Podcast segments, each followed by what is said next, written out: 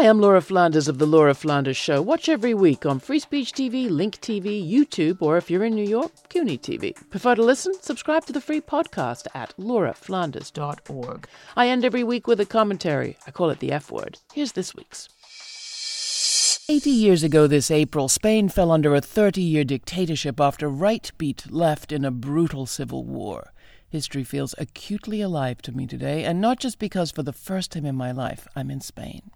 General Franco's rebels, backed by Mussolini and Hitler and the religious extremists of his day, defeated the Republic and its cobbled-together army of anarchists, communists, and internationalists over 3 brutal years.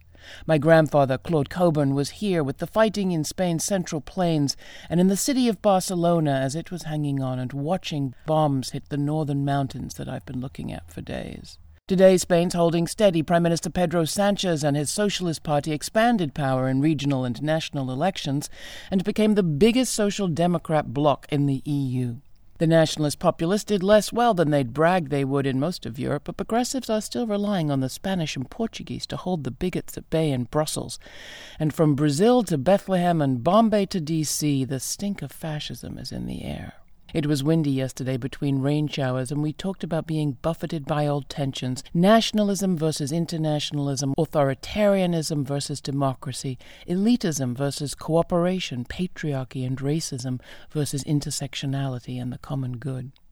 The story of resilience resonates, said Lauren Harris, a program officer with the education-focused Kenneth Rainin Foundation in Oakland. History is part of what draws internationalists like Harris back to this region. Another is its experiment in solidarity.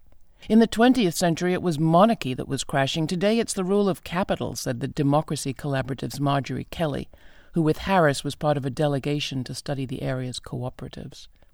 Claude described the co-ops and the free clinics that helped Barcelonans survive under siege. For the past 4 years, Barcelona en Común has been continuing the tradition, expanding public assets and public decision-making under the city's first female mayor, Ada Colau. Here in Basque Country, which was occupied and punished by Franco, a liberation theologian preached job creation through cooperation and birthed the Mondragon Federation, now the biggest worker-owned cooperative in the world. The Europeans report that this area now has one of the narrowest wealth gaps on the continent, which is to say, the rich extract less relative to the poor, or put another way, the place is more fair. In Barcelona, Claude read from the wall posters, "We want prosperity for the whole people, and we know this is possible within our democratic republic.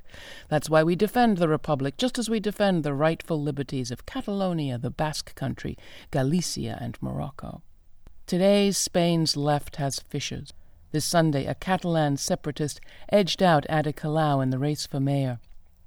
Left-wing voters are a majority, but their parties are divided, here and globally as they've been before.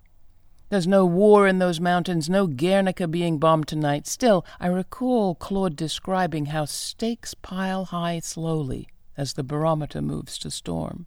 As one onlooker told him almost 80 years ago, "I suppose you and I think the rich are going to stay quiet and, what's the phrase, accept the verdict of the people?